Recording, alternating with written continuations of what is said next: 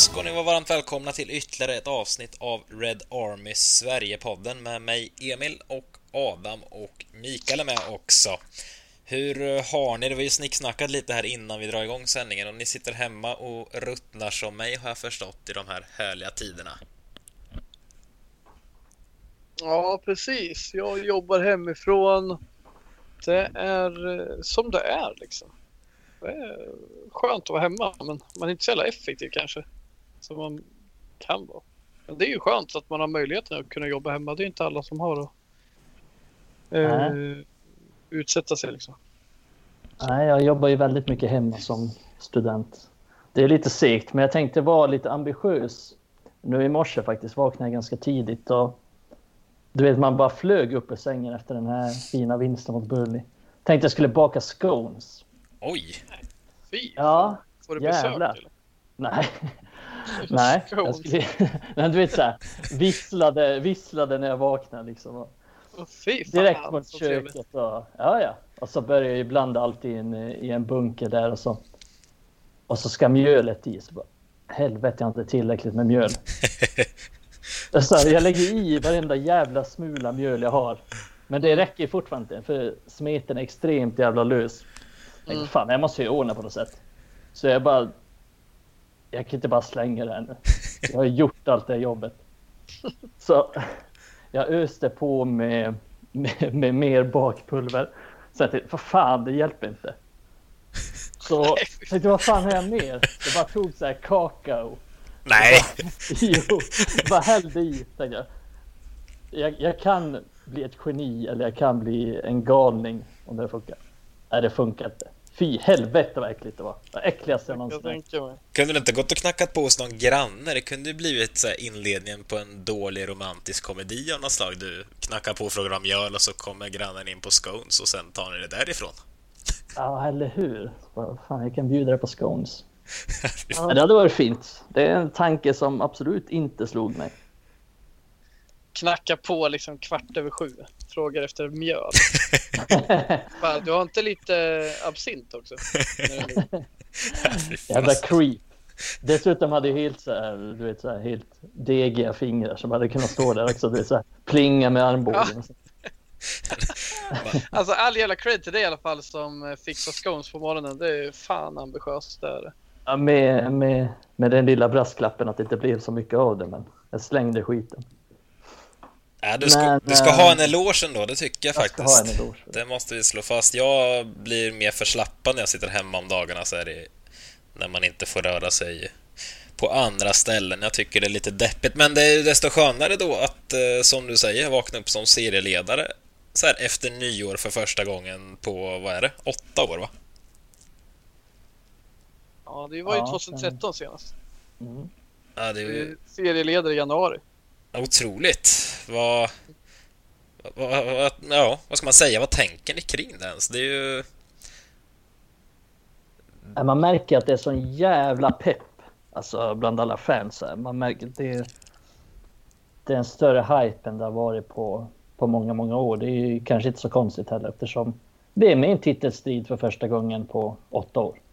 Um, United kom ju tvåa 2017-2018 men var ju aldrig med i någon riktig titelstrid. Eh, så det är eh, jävligt kul. Jävligt kul. Alltså man behöver inte tänka på ja, vi, kan, ah, vi kommer nog inte vinna, vi kommer nog inte vinna, vi kommer nog inte det, det kommer inte hålla. Det, är liksom, det har jag kopplat bort helt för stunden efter den här matchen. Utan jag bara njuter av att United är med i en titelstrid. Det är fan ett faktum. Och tycker inte vi ska behöva... Vi, vi ska ju såklart analysera det om det kommer hålla hela vägen här i podden. Men jag känner väl så här direkt efter matchen så behöver man inte tänka sådana negativa tankar utan bara njuta av hur det är just nu. Det är verkligen njuta liksom. Ta vara på det här tillfället och sen liksom faktiskt fokusera på det som funkar bra. En spelare som till exempel Bajy som man har haft eh, ja, men liksom riktiga problem med genom åren. Att antingen så har han varit skadad eller så har han varit eh, uh, tabbenägen. Liksom. Misstagsbenägen men så jävla bra han har varit nu på sistone och faktiskt hållit sig hel även fast det känns som att han har kunnat skada sig med huvudskador och så vidare. Så det känns som det är väldigt mycket positivt att ta med sig. Vi har en höjd i många spelare men också att det är flera spelare som levererar på en bra nivå. Som gör att vi kan vinna matcher. Ja, men det är bara att se på, alltså om vi kollar, det är väl ganska exakt ett år sedan vi mötte Burnley. Och vi satt ja, där i podden och svor över hur jävla dåliga vi var. Vi, vi förlorade ju då hemma mot dem 2-0. Ja. Eh, alltså jag kollade laguppställningen från den matchen. Det var ju James på kanten, Mata, Pereira. Det var, det var vår fronttrio. Mm. James, Mata, Pereira de, och Martial längst upp på topp. Och det är ju ganska tydligt om man kollar på dagens lag hur stor vår utveckling har varit på, det, på bara det året. Exakt, och det var en av många matcher eh, som eh, spräckte ett rekord. Liksom då, ja, vi hade inte förlorat hemma mot Burnley på typ 50 år. Och jag minns inte om det var 68 eller något sådär senast. Men det var en i raden den säsongen och signifikativt för den matchen var att det var ju sista vi spelade utan att ha Bruno i truppen. Sen mm. kom ju han in och gjorde sin debut mot Wolves. Och mm. resten är historia någonstans eh, för den säsongen. Och, eh, jag kommer också ihåg att det var förbannat jobbigt den matchen. Det kändes inte som det fast, fanns något ljus. Man visste att Bruno skulle komma in, man visste ju inte att han skulle kunna egentligen vända på skeppet helt och hållet. Från att vara åt helt fel håll till att vara ja, åt rätt håll. Ja, men exakt. Och vi snackade om det då också. Jag tror att jag kan ha nämnt det i den podden då för ett år sedan. Men Sean Dye sa ju eh, efter den matchen att han, att han aldrig känt sig så... Oh. Alltså att han aldrig känt sig så självsäker inför en match på Old Trafford. Att han kände redan vid 1-0 att jag tror att vi kommer göra 2-0 snarare än att de kvitterar. Och bara att han har den känslan var ju så jävla oroväckande. Men den känslan har han ju garanterat inte nu. Eh, och varje gång jag ser Burnley så, så undrar jag hur han kan ha den känslan överhuvudtaget. Men, men den jag är förvånad sen när jag kollar tabellen och ser att de har vunnit matcher faktiskt.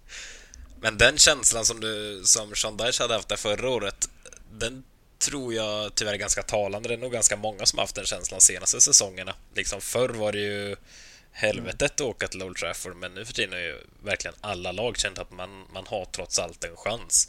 Men nu känns det som att jag börjat bygga upp lite det här igen, att eh, det är stora stygga United och, och Ja, men som igår, det var ju en ruskigt krampaktig första halvlek, det ska vi ju inte säga något annat om. Men ja, jag har både skrivit och sagt det i podden förut, jag har hittat tillbaka till någon liten känsla av att det löser sig ändå. Och det gjorde det igår också vi har ju verkligen hittat tillbaka till någonting där igen som vi hade förr. Att ja, det kommer alltid i slutändan på något sätt. Håller ni med mig i det? Ja, alltså igår. Eh, jag, jag kände väl igår att eh, just för att Burnley var så himla, höll så jävla låg nivå hela matchen. Vi var jättedåliga första, men Burnley var ännu sämre. Så kände jag ändå att vi kommer nog fan trötta ut dem här till slut, för de de har inte kvaliteten och jag vet ju att vi har grundkvaliteten även fast vi inte visar det i första halvlek. Men jag känner, det jag vill berätta när du säger sådär Emil, det är just att jo, men jag känner det när, vi, när, det när det är så många olika spelare, framförallt i december månad, eh, som har klivit fram. Det är så många olika. Eh, Pogba var ju väldigt bra mot eh, West Ham. Han var väldigt bra nu, senast mot Burnley. Han var väldigt bra mot Aston Villa en spelare som har klivit fram. Jag tycker Rashford visserligen haft det lite tufft i januari men varit bra i december. Martial har varit dålig den här säsongen överlag men han har klivit fram någorlunda i alla fall i december då han har gjort sina mål. Det är inte mycket. Det är inte bra, det är inte tillräckligt bra. Men han har ändå börjat titta så det finns, det finns lite annat att ta av än Bruno. Vilket jag mm. kände i typ september, oktober att det är egentligen bara Bruno som levererar när alla andra var ur form. Ja, det är väl ganska talande också för just den här matchen att Bruno var ju inte särskilt bra. Eller inte särskilt framträdande. Och då var Pogba den som tog över det och tog över ansvaret. Och att vi har fler vi kan förlita oss på, det är ju en enorm trygghet. Och det är, det är såklart, det känner ju de av också. Att vi har många, många matchvinnare i laget nu och då får man en helt annan trygghet i spelet också. Ja, för... Ett annat exempel är ju Bajy också, som har klivit fram när Lindelöf är skadad. Och det var en jätteoro för mig, oro för mig att Lindelöf skadar sig. För jag tycker inte att eh, Bajy var tillräckligt bra. Eh, så konsekvent. Men fan vad han har varit vass nu. Och det är en, han har klivit fram. Och igår så kände du med Mikael lite som mig att det spelar egentligen ingen roll vem som är bredvid Maguire. Det är ett nickstarkt lag, men varken Lindelöf, Bajy eller Tuanzebe är monster i luften. Där vi fick se av Bajy var ju aggressiviteten. När de här bollmottagarna tog bollen så var jag jävligt rapp och på. Mm. Och i ryggen, hårt och gav dem inte en tum liksom. Och då är det svårt att vända upp. Och det är han ju mycket bättre på än till exempel Lindelöf. Han är ju med, Bajy är mycket aggressivare och starkare i duellerna. Lindelöf är mer avvaktande. Men jag undrar också om det kan... Maguire är en sån som har blivit bättre och bättre ju, ju längre säsongen har lidit. Han börjar ju uselt. Ja. Men eh, han har spelat upp sig, upp sig rejält och just i den här typen av matcher är han ju ovärderlig för att han vinner det mesta i luften. Och det gör inte våra andra mittbackar på samma sätt. Men jag tror också att det kan ge en trygghet att det är just Bajy bredvid honom. För det gör ju att han, han vet att han inte är snabb och han vet att Lindelöf inte är världens snabbaste heller. Så vi är ju ganska sårbara där. Men med Bajy bredvid sig så finns det en, en slags snabbhet och en aggressivitet som kan rädda upp honom. Om, och det gör ju att han nu får en annan slags trygghet. Att han, han vågar ta lite mer risker och gå upp än han kanske gör tidigare. Jag hade ju tänkt ta med... Jag har en liten härlig agenda som jag brukar försöka följa här, men den, den har kraschat ihop redan känner jag. Vi har pratat om allt jag tänkte ta upp. Nej vars, men eh, mittbackstankar hade jag faktiskt skrivit lite här. Eh, Mm. Och då var min fråga rakt ut. Eh, ska Bajy Maguire vara vårt första val nu som mittbackar, tycker ni? Även om Lindelöf kommer tillbaka, eller hur, hur ska Solskär tänka där? Alltså, jag känner väl att är Lindelöf redo och matchbilden passar honom. Jag tycker till exempel det var helt rätt att spela mot City. Att vi fallerade den matchen har egentligen ingenting med att just spelarna Lindelöf och Maguire startade. Även fast försvaret är vad det är när det kommer till defensiva fasta. Så jag tycker det är en match som passar honom. Han är följsam. Det finns inga stora starka spelare. Eh, det är inte lika viktigt att vara aggressiv som Bajy kan vara liksom.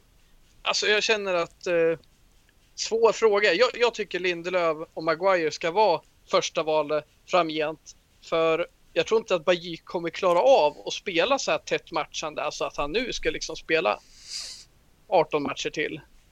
Och starta 90, spela 90 minuter. För det måste ju, du, du måste ju ha en mittback som kan spela 90 minuter hela tiden. Och det kan Bajy. Men jag tror att man måste eh, föra in han på ett schysst sätt. Eh, för honom då. Ett schysst sätt för att hans kropp ska hålla. Eh, för det är ju lite som med Bajy, han har ju haft lite olika skador. Och är det ingenting han får på träning så fixar han ju kanske det själv på match. Han har ju lite otur sådär och är ju lite klumpig i sitt agerande. Men jag ser ju verkligen nyttan för jag har ju saknat en, en hårding som jag inte har i Lindelöf. Men jag, jag tycker att Lindelöf, Maguire och sen ha med Bajy. Alltså det, det kanske inte behöver vara ett första val helt enkelt. Jag Men- tycker Bajy har varit för bra nu för att peta.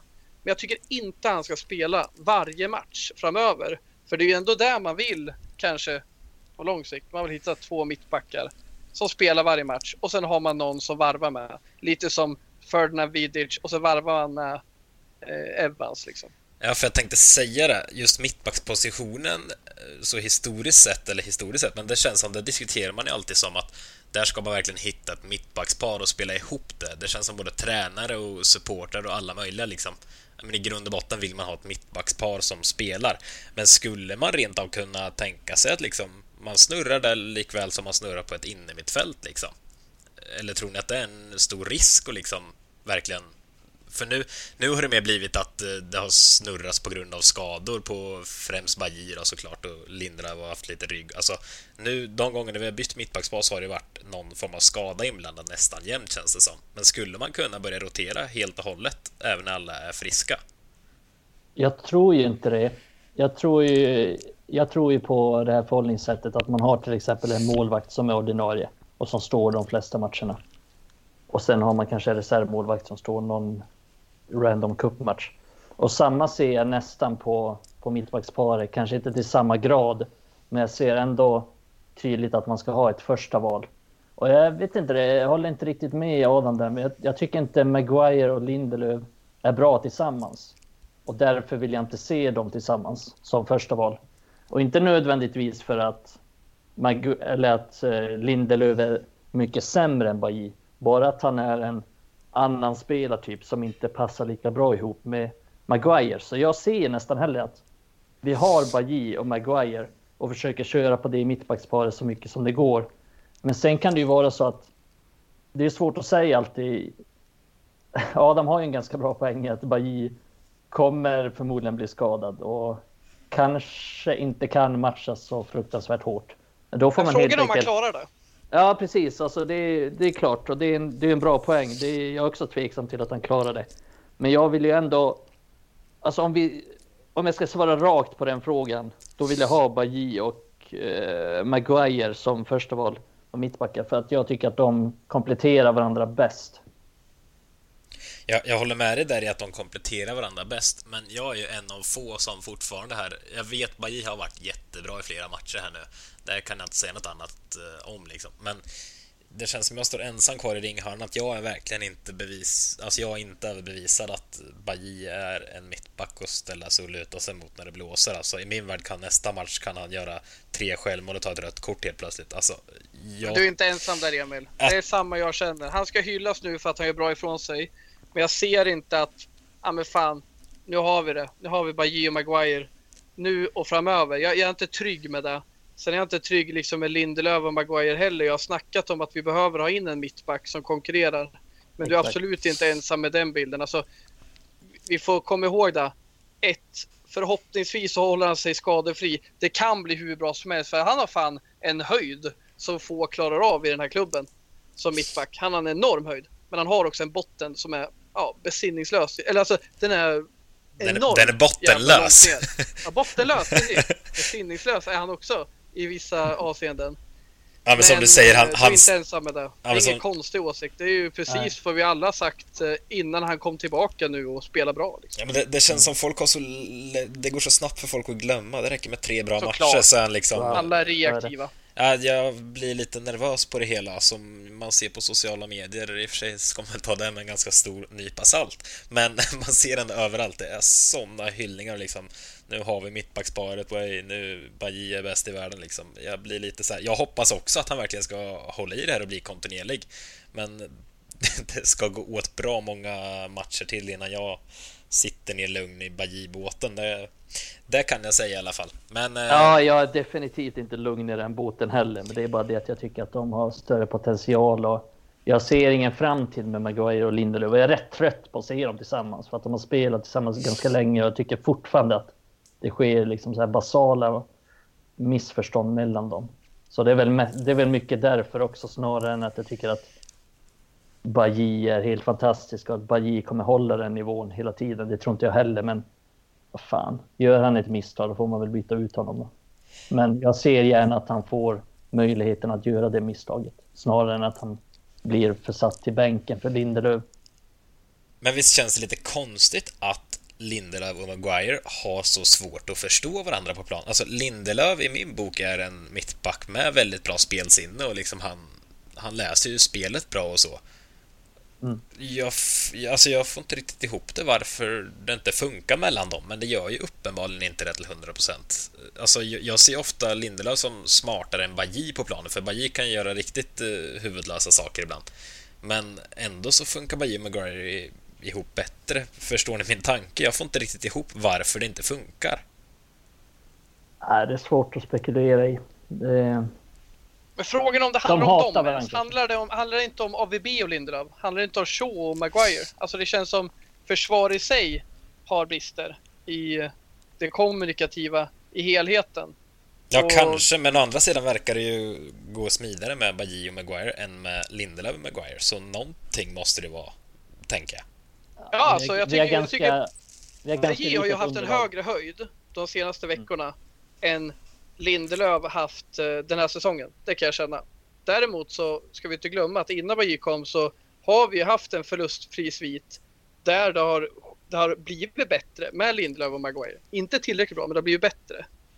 Och jag känner väl att Alltså på ditt påstående där. Jag, jag tror liksom AVB och Bajy, det är inte klockrent. Det är inte klockrent mellan Lindelöf och AVB heller.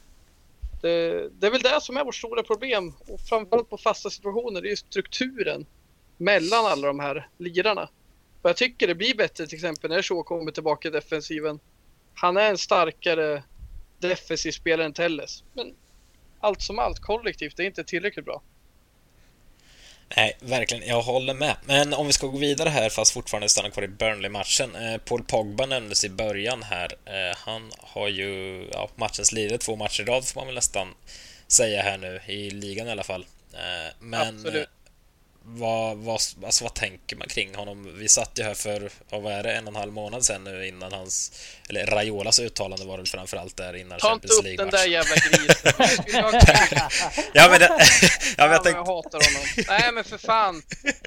Det vore ja, men... väl kul om uh, Pogba kunde släppa den där grisen och bara fokusera på fotboll, vilket han gjort nu. Uh, Ja, men han har ju varit mig... fantastisk nu. Är det naivt Absolut. att tro och hoppas på att eh, allt blir guld och gröna skogar och vi förlänger med Pogba och han blir en viktig kugge i Solskärsbygge? Jag tror att... Eh, jag tror så här, om, om Pogba får fortsätta spela nu sporadiskt lite i de matcherna som passar honom. Jag vill ändå ha kvar liksom att McTominay och Fred spelar vissa matcher, funkar jävligt bra. Eh, men att som Pogba har blivit inslussad nu. Det har gått skitbra.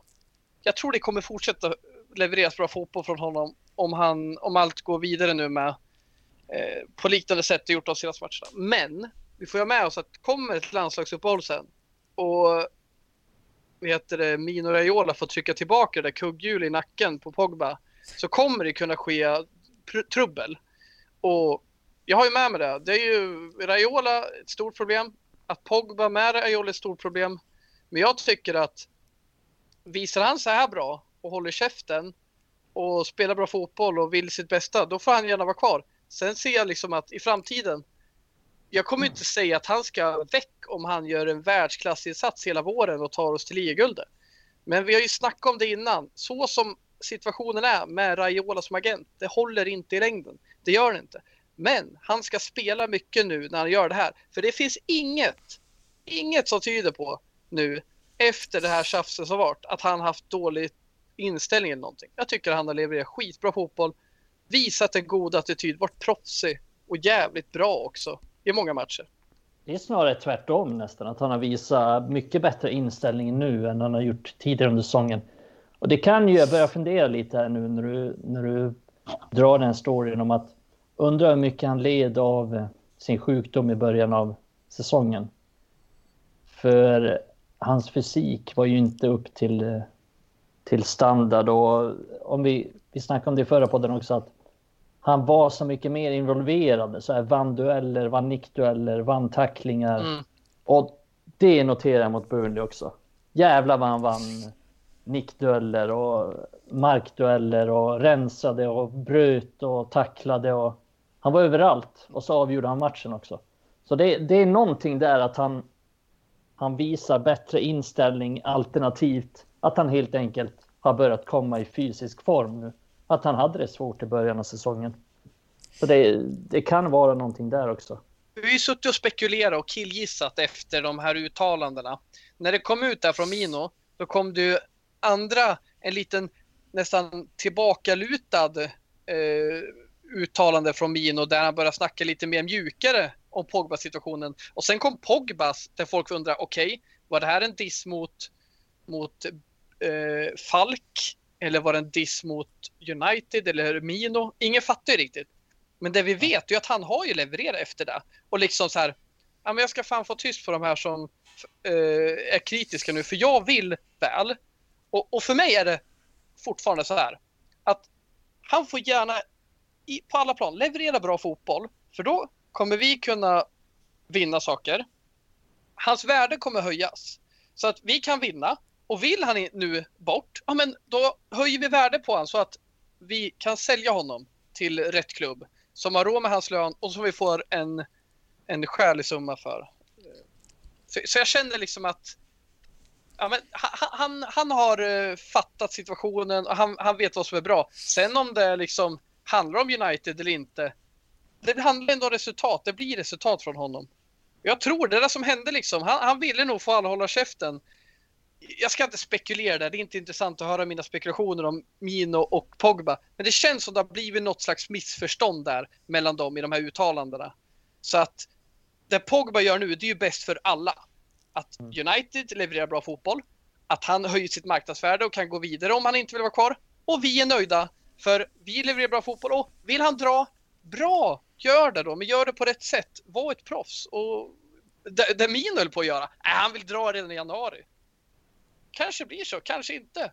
Men det vi vet är att Pogba, han gör allt för klubben just nu. Jag tycker, du sa det Mikael mot Burnley, han gjorde allt mot Burnley. Allt! Mm. När Bruno, när Bruno hade en halv match, då gjorde Pogba resten. Kan det inte vara så också att han eh, att han känner lite så här. Han har ju känt tidigare att han är ganska besviken på United. Han förväntade sig någon stor satsning när, när Mourinho var där och Mourinho kände väl samma sak, att han inte blev uppbackad. Då. Eh, tro, jag, jag börjar nästan tänka att han känner nu att fan, om jag spelar, om jag spelar bra nu, vi har verkligen chans på titeln. Och då tror jag han känner något slags sug, alltså mer motivation att, nej men fan, vinna Premier League med United. Fy helvete vad kul det här vore. Och när, eh, vi har snackat om det tidigare också, när det går bra, då är han ju, då är han bra. Men går det liksom tungt, han spelar med Andreas Pereira i en kall eh, kväll i i oktober, då är det inte så jävla kul. Och då är han inte så bra heller. Men när det går bra för laget, då tycker han att det är förbannat kul och jag tror han ser ljuset liksom i den här säsongen. Och sen tror jag kanske inte han blir kvar på lång sikt, men jag tror att han är jävligt taggad på att spela nu. För att prata om två andra spelare också Eh, efter Burnley-matchen här. Eh, dels kan jag säga det, vi, vi har ju skickat ut på våra sociala medier om att vi gärna tog in lite frågor inför den här eh, det här avsnittet och vi fick in ett helt gäng eh, frågor som vi ska ta upp i slutet här. Eh, men vi tänkte diskutera lite Martial och Rashford här nu kring deras ojämna nivå och även där fick vi in eh, Karl Karlsson skrev in om Rashford och Jonas Johannesson om Martial. Och det var lite samma stuk eh, på frågorna så och jag hade också formulerat en fråga där.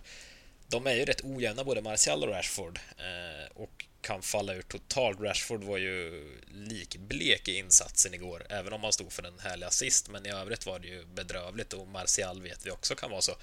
Kommer vi överleva i toppen om de här två spelarna faller ur så mycket som de gör i perioder? Alltså kan, jag tyckte väl Rashford kunde väl uppleva som tafatt förra året med. Men han gjorde jättemycket mål och assist och var bidragande så. Lite ovan roll än till höger för Rashford. Mm. Tycker mer kanske det är applicerbart på Martial. Eh, igår visserligen skapar han en del. Han assisterar och han avslutar.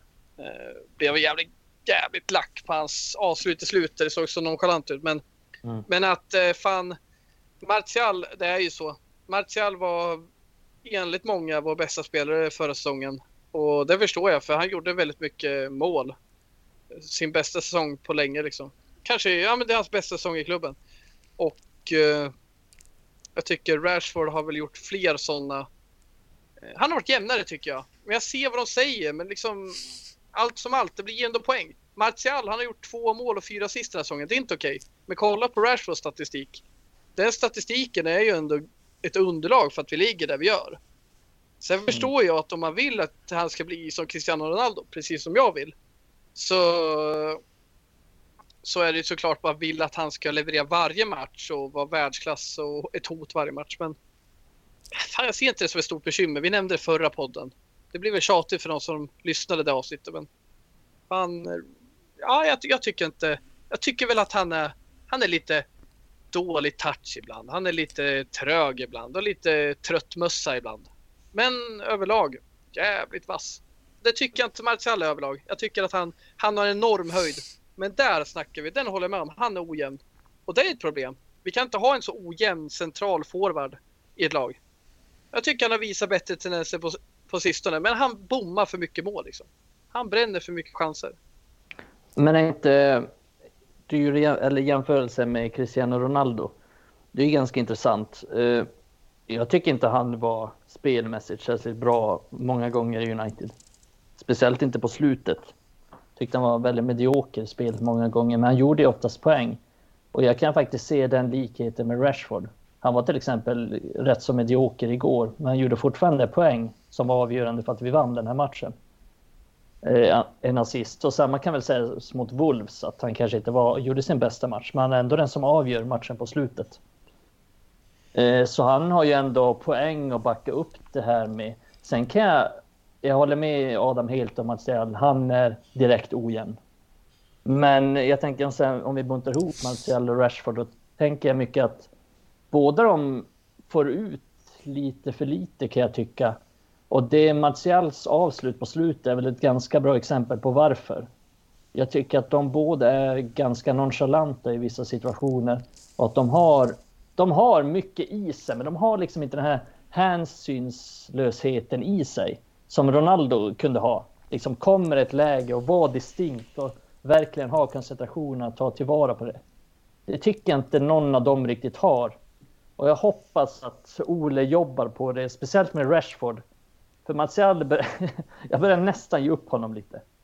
Alltså jag tror inte att, att han kommer få den här jämnheten någonsin. Men jag tror att det finns mer att ta kring Rashford där faktiskt. Och får han till den jämnheten och kan han faktiskt bli en av, alltså en av världens bästa anfallare. Eh, jag måste säga, men han har inte riktigt den hänsynslösheten i sig. Han är, han är också lite nonchalant i vissa situationer och där finns det verkligen mer att jobba på. Jag, jag tycker det är så intressant för, för Martial tycker jag eh, igår är bättre än Rashford. För han, han skapar mer. Mm. Men det är också skapar någonstans koefficienten för frustration blir ännu värre för man vet att han är så nära på att göra mål och bommar det. Och så har det ju varit hela säsongen egentligen. Att det har varit för långa stunder då han inte gjort mål. Uh, Rashford däremot, där tycker jag att man kanske kan vara lite mer frustrerad på vad det kunde ha blivit. Att han mm. har en dålig touch. Mm. Sen är han också en målbrännare. Men han, han har ju inte lika många målchanser tycker jag i alla fall. Då har jag ingen statistik på det här. Men det vi vet är att vi är ju effektiva som du berättade Mikael. Rashford, det är inte så att han bränner många chanser. Han, han får, han är ganska effektiv å andra sidan. Däremot tycker jag väl ändå att Martial kommer till fler chanser och bommar dem. Mm. Och samtidigt, förra säsongen kommer han in i STIM och han är jävligt vass. Mm. Men, men, men det är ju där jag känner med, jag har nämnt det i tidigare avsnitt att jag tror ju inte på Martial som ett andra eller tredje val och det handlar ju om hans mentala styrka där att han gillar inte att vara det. Han mår bäst av att få själv eller få, få, få starta och få förtroendet. Han är ingen sån här som spottar sig i näven och kämpar sig upp. Så jag tror inte på honom som andra serieval. Men någonstans i praktiken vill jag att han ska vara där. För jag tycker han är för bra för att göra sig av med. Men jag tycker inte han är tillräckligt bra för att ha som första val. Och vad handlar det om då? Nej, jag vill ha en jämn striker. Vi har haft jättebra jämna strikers i Manchester United genom historien. Och vi behöver sådana om vi ska alltså, bli en beständig makt. Men, men det som Martial gör, ja men det är okej okay som en reserv. Men det funkar inte riktigt för honom historiskt att vara reserv. Han, det är inte, han, han tar inte det bra. Han kämpar sig inte fram liksom. Nej, han, han är inte sån. Han behöver strykas medhårs snarare än att få en få en sån roll där han måste kämpa för mycket, precis som du säger. Det är min, absolut min bild av honom och jag, jag håller med dig där. Yes, hörni, tiden springer iväg. Det är dags för att vi vänder blad, tror jag, mot veckans höjdpunkt som är toppmöte mot Liverpool på söndag.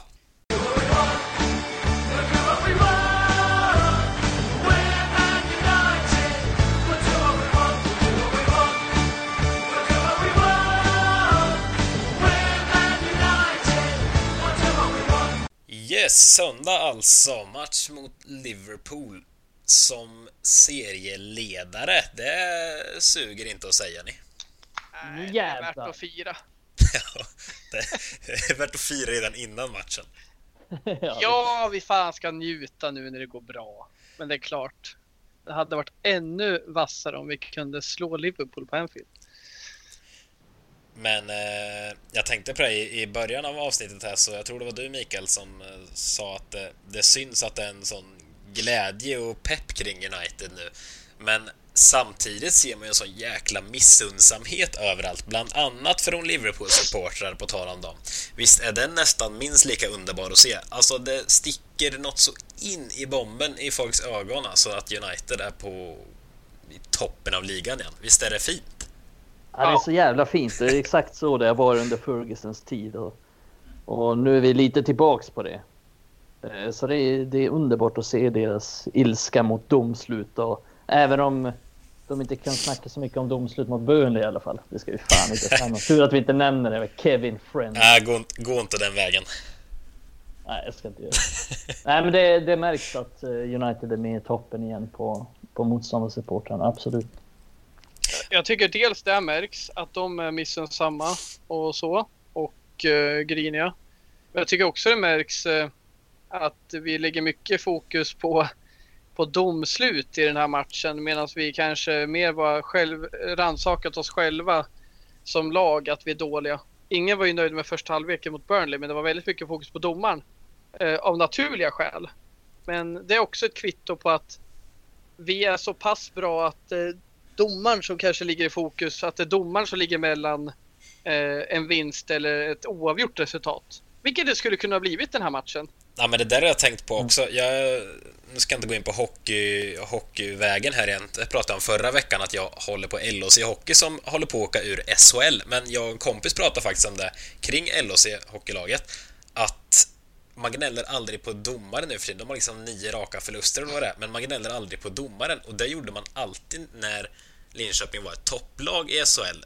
Var när var det då? Var, ja, det var ju några år sedan det, det, är tungt nu. Men då, ja men eh, bara för att knyta ihop det, när man är topplag verkligen, då är det så här, kommer en förlust, då hittar man gärna att det är fan domarens fel, för vi är så pass bra, det, det är inte vi.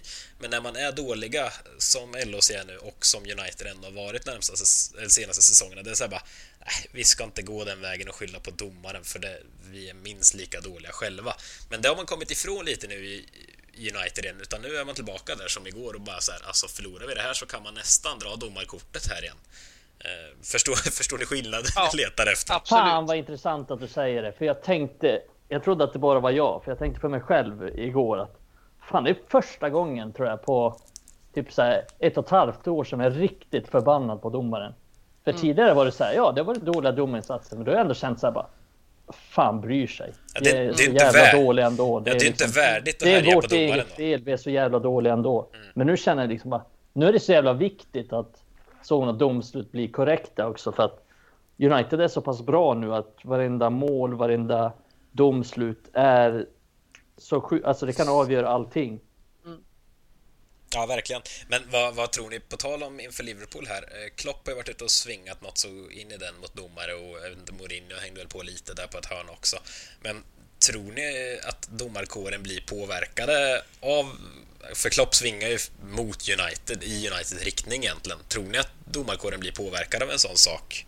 Eh, som igår när det var så här var, var koll och domarna verkligen hinner tänka till. För det är klart att det når fram till dem sån här kritik också. Eh, tror ni de liksom sjunker procentsatsen att United ska få en straff med sig? Jag, jag avskyr överlag konspirationsteorier.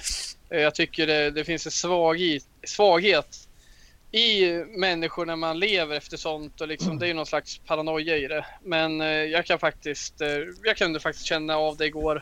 Det var rätt tydligt, det var mycket på spel. Flera tränare har gått emot och sen får vi så, så tydliga saker emot oss. Och det går att analysera jättelänge om den här VAR-situationen som ingen fattar om. Varför det blev gult? Kan det ens bli det? Ska det inte vara rött? Och var det rätt eller fel? Men jag tycker sådär med Maguire. Det var ju till och med Peter Crouch, en eh, gammal Liverpool-spelare som inte nödvändigtvis behöver uttrycka något som gynnar United. Men han sa ju det att, ja, alltså om det där är frispark på Maguires mål, då ska ju knappt jag ha några mål från min karriär. Det är ju så. Man måste ju kunna komma in. Alltså, han, han, han hoppar ju upp och då nuddar han honom. Det är inte så att han nuddar honom, sen hoppar upp och gör mål. Det är klockrent att det ska vara mål och då blir jag så här, nej det där vågar han inte. Han vågar inte så jag vet inte. Nej, men för Ändå jag... sjukt att han så här, det, det som är modigt av domaren i och för sig, det är ju att blåsa där. Ja, men för jag håller ju med dig om att så här, konspirationsteorierna, typ den Klopp far med, eller främst ser man det på sociala medier och så. Det är ju bara patetiskt när det är så här, aha, aha Varchester United och Liverpool. Det, det är ju lik, Alltså allas... Vad kul! Ja men det finns ju muppar från alla supporterled. Jag tycker det är så patetiskt och det här med konspirationsteorier. Ja, FA styrs av United eller av Liverpool och vice versa. Alltså det är ju... det är så fånigt så det inte finns. Men när liksom Jürgen Klopp, en så stor tränarprofil, går ut och liksom verkligen sätter tryck på domarna, då, då tror jag liksom domarna är inte mer än människa. Då Kevin Friendigård har ju det här i ryggsäcken att, åh herregud, tänk om jag ger en billig straff till United här, då kommer det här bara blossa upp ännu mer och han kommer få skit från höger och vänster. Därför tror jag att det är betydligt lättare för honom att blåsa av Maguire där och bara så, och sen tänker, kanske man tänker att ja, men, ja, vi kollar inte VAR här. För det, för det tyckte jag var jättekonstigt att de inte kollar VAR på den. Varför inte? Det... Uh, jag fattar inte riktigt det heller, men vi kanske inte ska fastna i det. Nej, det är var, intressant att diskutera. Men, upprörd. Ja, ja, men jag håller med dig. Alltså, det är, domare är människor. De har med sig det i ryggsäcken någonstans. De har det här i bakhuvudet och de blir påverkade såklart. Det är väl samma typ av um, statistik till exempel som finns på att eh, domare dömer ofta till, till hemmalag till exempel med publiken i ryggen och sådana saker. Det finns ju ganska mycket statistik på sånt. Så jag tror att det är klart, saker på, man blir påverkad av publik till exempel och man blir påverkad av, av tränare som har uttalat sig om det innan och det har varit en stor diskussion. Jag tror ju så, såklart det inte finns någon konspiration där. Det är liksom, vad skulle den vara? Det är, det är befängt. Liksom, vem skulle tjäna på det? Skulle FA vilja att United skulle vinna, vilken anledning och så vidare och så vidare. Men nej, ja, det, det, finns ju med där och det är väl en taktik av Klopp. Och det är ju sånt som Ferguson höll på med mycket så det blir intressant att se hur det påverkar den här matchen för det kommer förmodligen komma något kontroversiellt beslut och jag skulle inte vilja vara den domaren. Det är Paul Tierney eller vad fan han heter. Tierney. Tierney, ja. Nej, det är Någon sån ja. Mm skulle man inte vilja byta plats med. Men eh, om vi ska släppa domarsnacket där, var en lite svävande fråga. När senast hade United en så här kittlande match framför sig som det är mot Liverpool? Alltså visst att vi varit i kvartsfinaler i Champions League och så vidare och Europa League vann vi för ett par år sedan, men eh, eller ja, i och för sig mot Leicester förra året, sista omgången var väl lite latch också och se om vi skulle komma, vad var det, ja, in i Champions League eller hur var det? Men eh, den här matchen har ändå någonting mer. När fasen hade vi en sån här senast? Det, det, är bra länge sedan va? Ja, det är jävligt bra länge sedan. Men det är, det är ju liksom titelstriden 2013 då. Det är, det är ju på den tiden, för åtta år sedan vi hade den här typen av matcher. Jag tycker nästan inte att ens Europa League-finalen kan jämföras med den här, helt ärligt. Nej, jag håller med dig. Det, det, här är verkligen något annat. Men hur tänker ni att vi ska gå in inför den här matchen och rent spelmässigt? Liksom, hur ska man tackla den? Hur, hur bemöter man Liverpool om vi går in på spelmässiga detaljer? Ja, alltså, jag känner väl spontant att eh, vi, vi kommer eh, behöva ha ett lag som är omställningsstarkt mot Liverpool och som även klarar av deras eh, höga press som de onekligen kommer använda sig av. Eh, jag tänker väl att jag tycker Pogba är för bra nu för att petas, men jag kommer ha full respekt för Solskär om han väljer någon slags eh, 4-2-3-1 och använder Scott McTominay, Fred och Bruno. Men jag skulle inte tycka det var helt dumt heller att ha typ Rashford och Cavani på topp, köra en diamant för att få in Pogba. Men ändå ha slitstarka spelare som Fred McTominay som tar tar det jobbet liksom. Det hela handlar om i alla fall att ska vi ha Pogba på planen kan vi inte låta oss eh, drabbas av att sätter de en hög press och vi, vi liksom kan krångla till det som vi kan göra med Pogba på centralt mittfält. Vilket vi inte lider av mot Burnley. För de är inte så jävla starka i sina omställningar. Men vi kan göra det mot Liverpool. Så ska Pogba vara med kort och gott, då ska vi ha en, då ska vi ha en diamant. Men, jag. men Martial gick väl sönder lite halvt igår? Jag har inte sett eh, många rapporter där, men om han är out, eh, kan man inte tänka sig att flytta upp eh, Pogba så han har en lite friare roll till vänster som han haft tidigare? Jag tänkte precis säga det. Jag, jag är helt övertygad. Han kommer inte peta Pogba den här matchen. Han kommer inte starta honom i samma position som mot Burnley. Det kommer han inte. Men han, kom, jag, han kommer starta honom till vänster tror jag.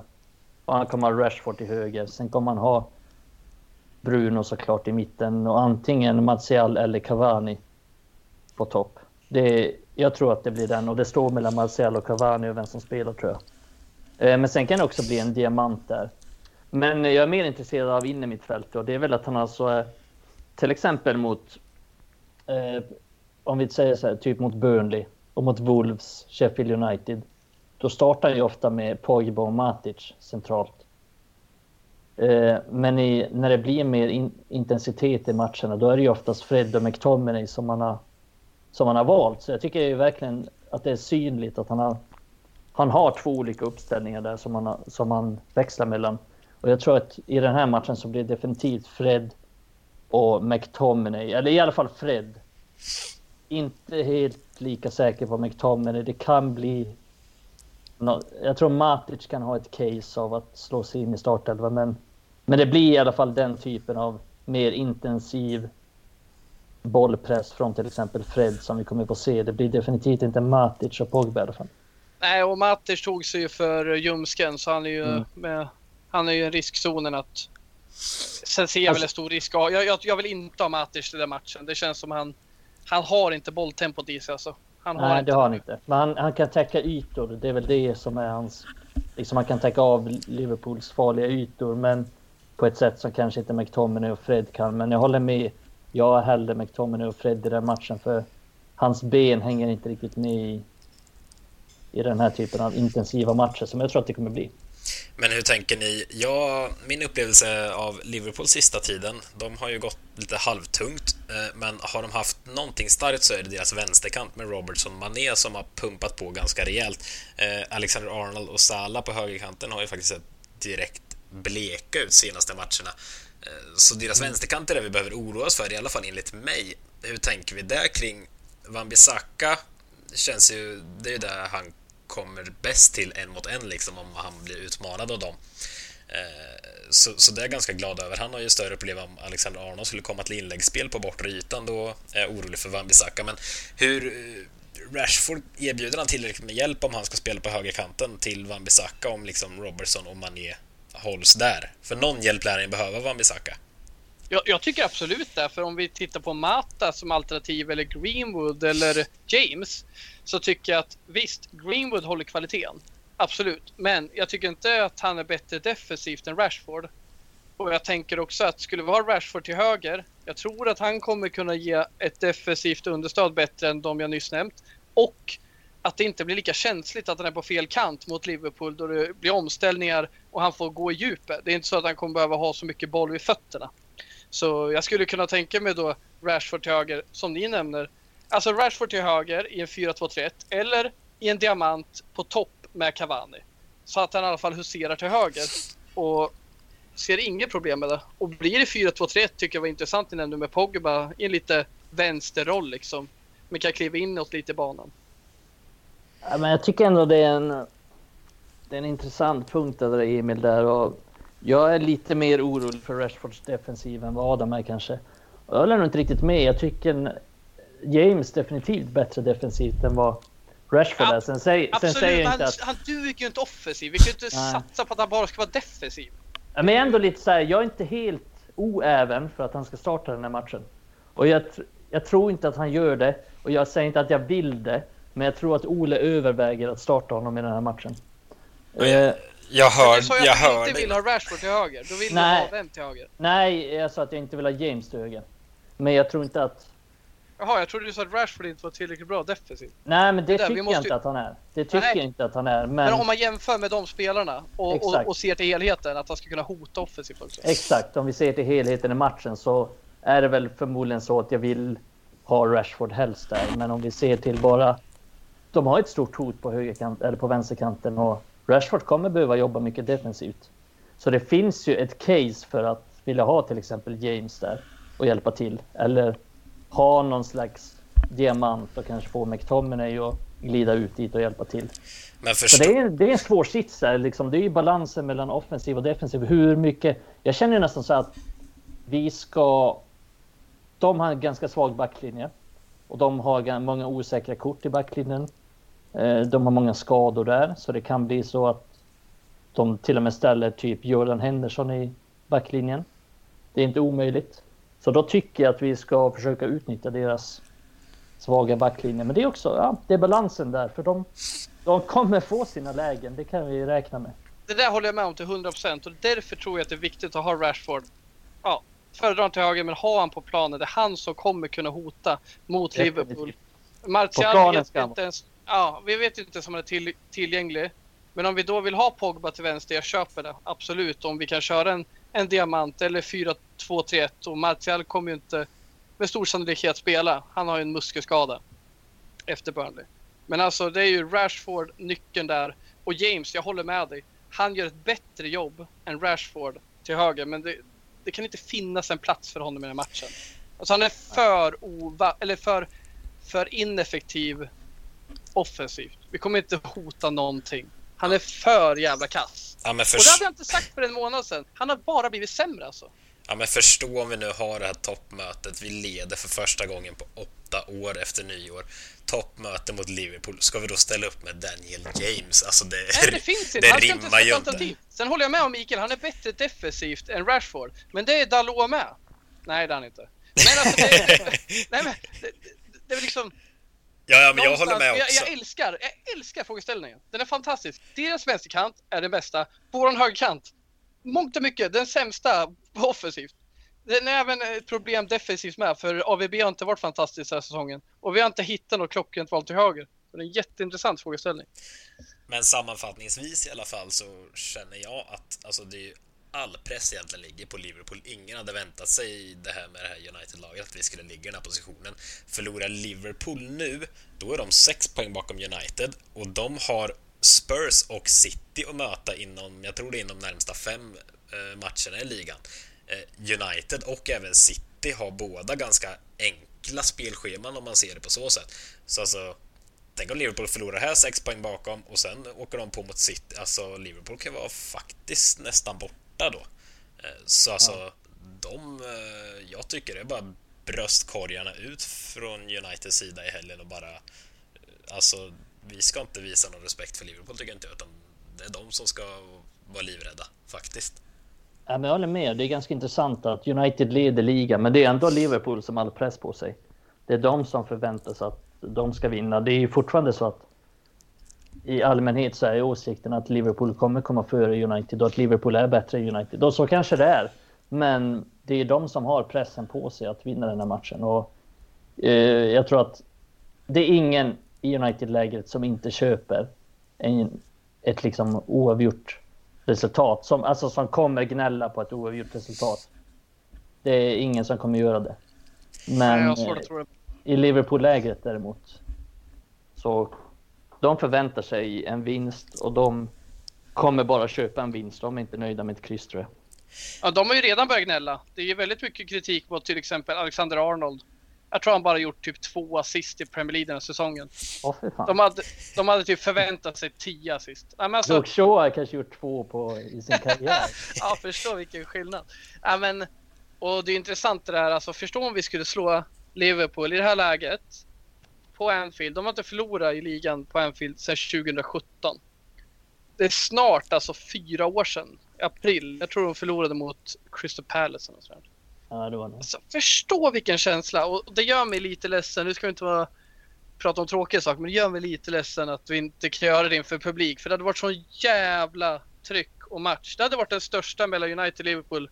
Nej, Jag kan inte, jag kan inte säga en match som var större mellan dem faktiskt. Men det är jävligt tur att det inte är publik. På många år då. Det är jävligt tur för Uniteds skull att det inte är Ja, du publik. tänker på Anfield, ja så. Ja. Ja. Nej, men jag Eh. tänker mer en match överlag. Att sådana här Ja, matcher ska publiken få uppleva. Men jag håller med där, alltså, Anfield. Den är, den är jobbig och det har varit jobbigt för United med de Ja. supporterna. Det är alltid spelarna. svårt. Det är alltid svårt på Anfield. Och jag tror att det är mycket med, det är någon så, det är någon jävla sektstämning på Anfield också som är svår att hantera tycker jag. Eh, United har ju, vad är det, 15 raka som man är obesegrad i på bortaplan. Så att vi har varit inne på det tidigare, det här är ju en matchbild som passar United så jävla bra. Allt som oftast. Och vi kommer få ytor. Jag kan inte se något annat än att de spelar ganska offensivt och trycker på ganska mycket och pressar högt. Eh, men jag är ju ja, alltid orolig på Anfield. Det sällan jag tycker att vi har gjort en bra match. Senast vi förlorade i ligan på bortaplan var just på Anfield. Det var väl ganska precis ett år sedan också tror jag. Ja, det Eh, var där i anslutning till den här Burnley-matchen vi snackade om ja, förut. det var väl någon gång vid den här I tiden. januari. Och det är väl senast United förlorade i ligan. Sen dess har United 15 raka som en obesegrad i på bortaplan. Vunnit 12 av dem. Så onekligen en match som passar United ganska bra. Vi har få avbräck, bra, liksom, bra stämning i truppen. Jag tror att den här segern mot Burnley var extremt viktig för självförtroendet och för liksom, så här, kommande matcher i ligan. Eh, så att det känns ju lite för bra. Ja. Jag, säga. jag kan säga så här, även fast jag vill att Lindelöf och Maguire ska vara första valet framöver. Jag ser Bajy nu när han är i den här formen och han ja, gjorde en riktigt bra match senast. Han ska starta. Han ska fan i mig karatesparka någon i huvudet om det så krävs på Anfield. Det är så, fan vad han, han kan bli en nyckelfigur på Anfield. Utan ja det tveka. kan han sannerligen bli. Ja är... ah, men fan en toppmatchfigur. Han kommer fan åka dit och vilja bli en legend. Han vill bli en Diego Forlan på Anfield liksom. Han vill göra avtryck. Fan vad fin han var, Diego Forlan. Det är inte ja, ofta jag säger fin Jag älskar det. Det är inte ofta jag säger ja, men... fin om spelare, men fan vad fin han var. Jag, sit, jag sitter på en Forlan-tröja i från Uruguay faktiskt i min garderob här bredvid. Den är riktigt fin ska ni veta. Ja, fy fan vad underbart. Jag bytte, alltså, det... jag bytte till med den mot eh, någon uruguayan under fotbolls-VM i Ryssland faktiskt. Han fick någon svensk landslagströja, sån här 200 kronor från Stadium. Ni bytte tröjor som en ja, ja. jävla spela mot ja. varandra i VM. Jävla Dö. hybris på dig. Döfint var det faktiskt. Hans, eh, jag tror faktiskt den här är äkta vara och min var 200 spänn från Stadium, så jag tycker att jag vann. Men eh, hörrni, vi får nog lämna Liverpool där här nu. Klockan tickar så det bara, vi skulle kunna sitta här och prata om det här i tre timmar tror jag. Men vi har utlovat att ha lite frågelåda här och vi har fått in ett stort gäng från er eh, läsare och lyssnare, vilket är väldigt kul. Eh, vi hinner tyvärr inte med alla, men vi ska ta några. Väldigt många handlar om transfers, ska vi säga. Och ja, det berör vi lite både nu och då.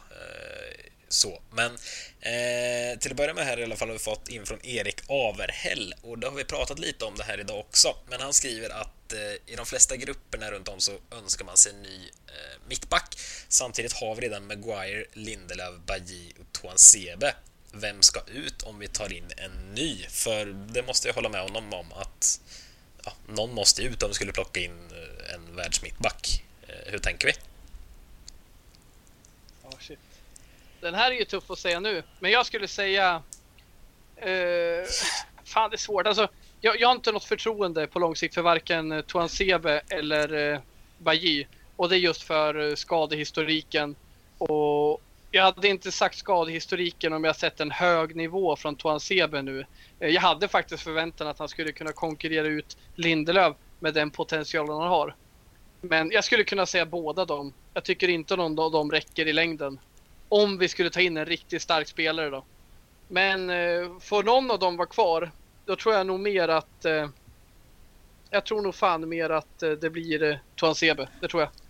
Jag eh, är som dig Emil där. Jag tror inte på Bajil på lång sikt. Och det handlar om hans skaderegister och också om tabbarna.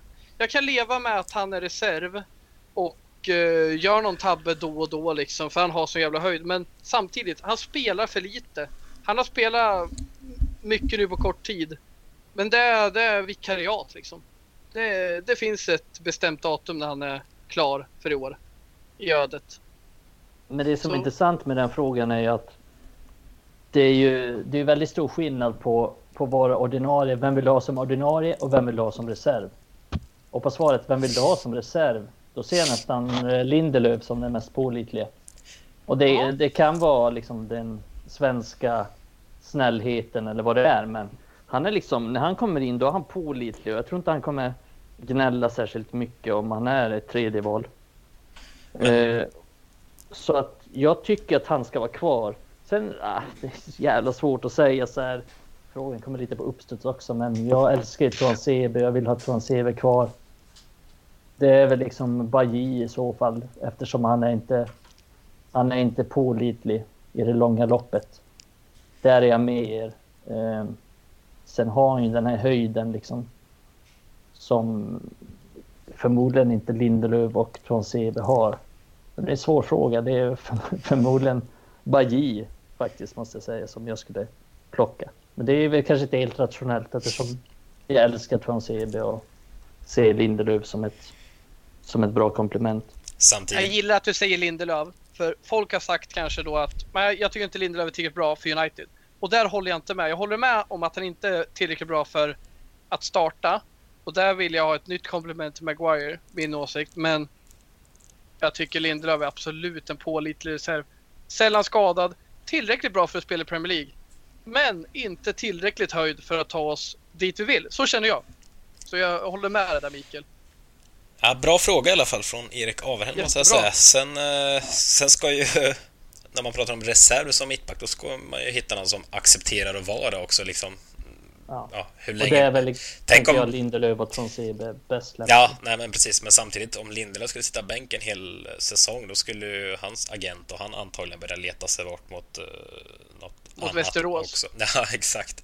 Ja, men spännande. Vi går vidare och nästa fråga kanske Mikael får svara på. Det kommer från Kenneth Ljungars. Eh, tror ni att Ethan Laird är färdig att ta över som högerback till nästa säsong? Eh, jag tror att om han är skadefri så tror jag att han är färdig att konkurrera om en högerbacksplats. Det tror jag definitivt. Eh, grejen med Ethan Laird är att han har all potential i världen och han har egenskaper som Van Bissaka inte har. Han har till exempel offensiven som han är... Jag ska säga han är, han är mycket, mycket bättre i offensiven än Fanbisaka är redan nu. Eh, men han, han har haft extremt många skador som har förstört mycket och Lite som Transebe, han är inte pålitlig på det sättet. Än i alla fall. Sen får vi väl se.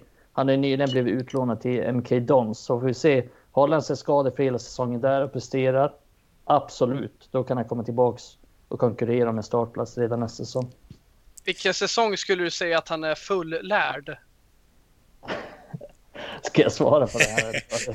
Du, du ville bara få in det misstänker Det var en retorisk fråga. jag.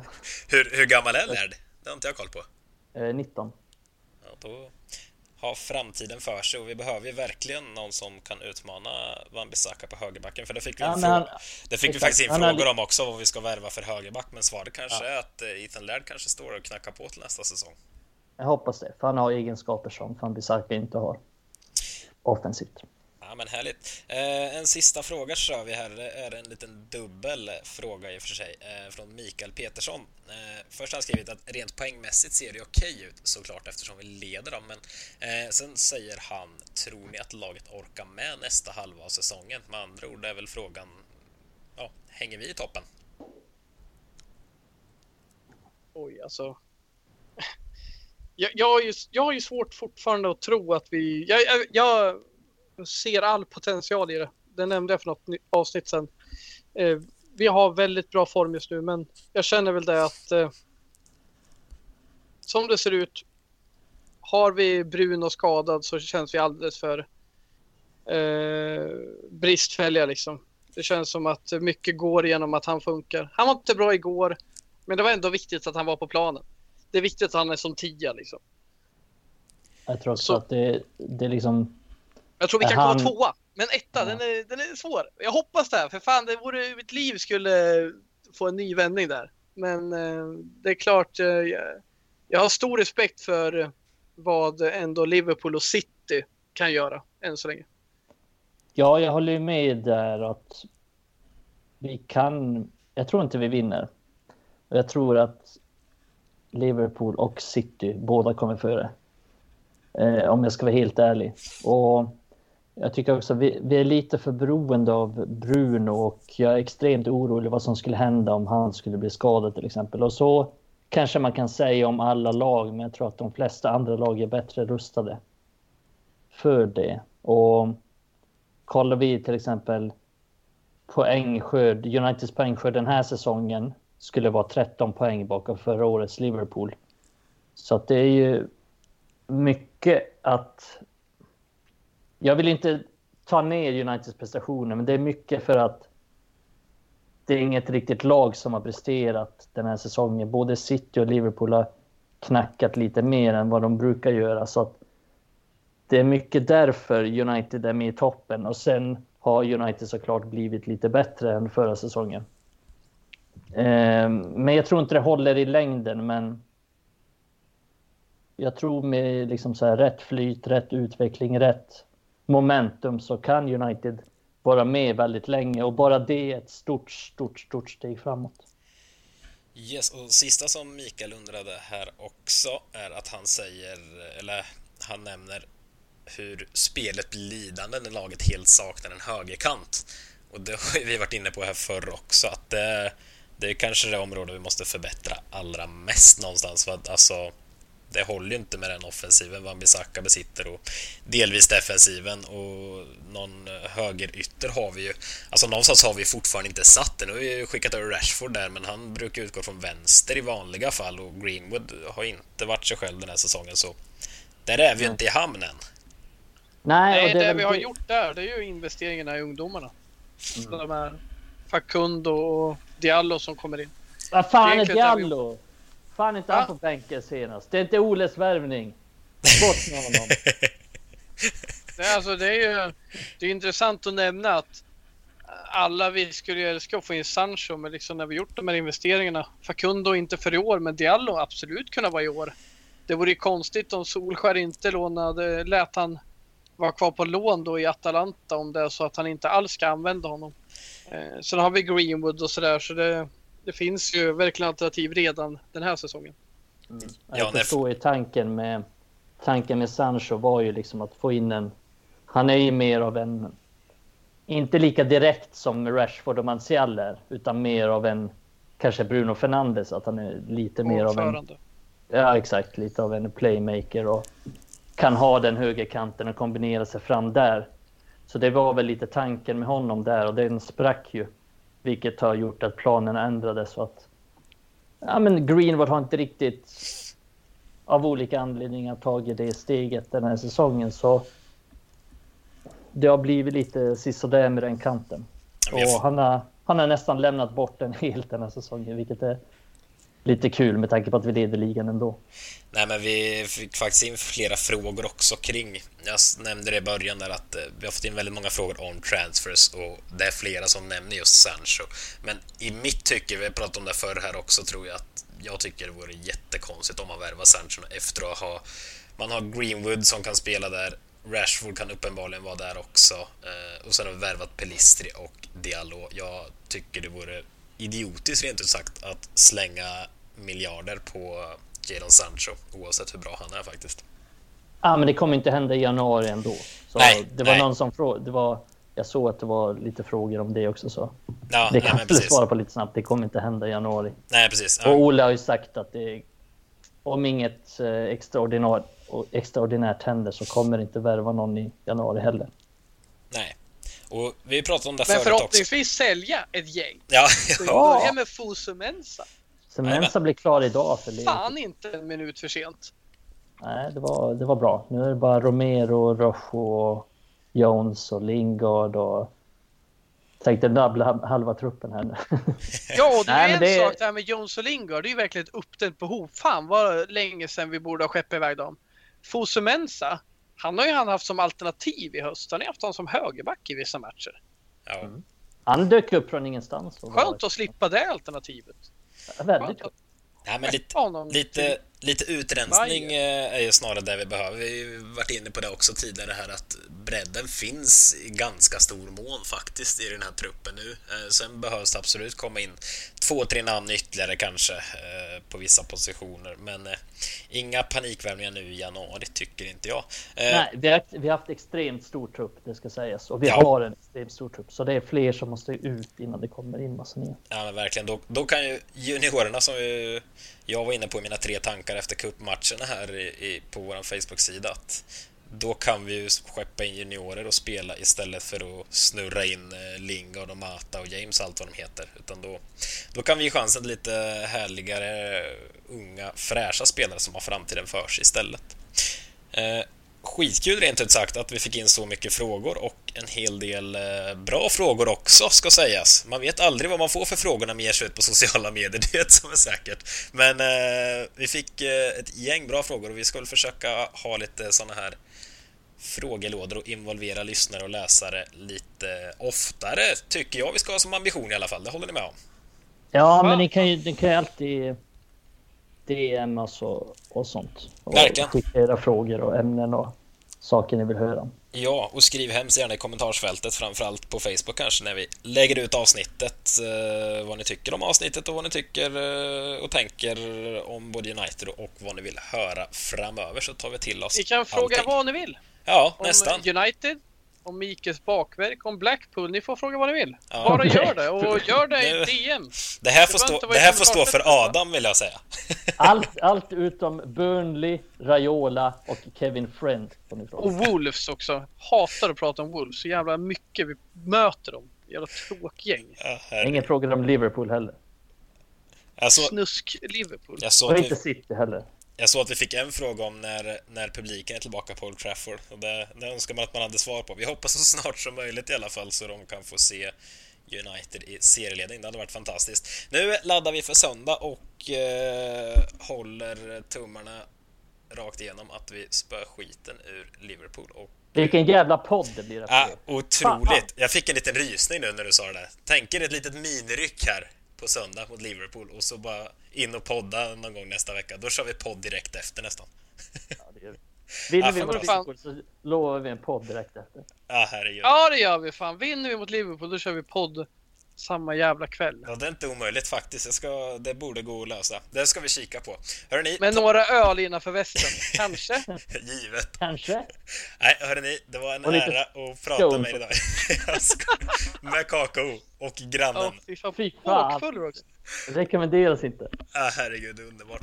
Tack för idag grabbar, så eh, hörs vi av efter. Liverpool-matchen. Ha det gott. Hej!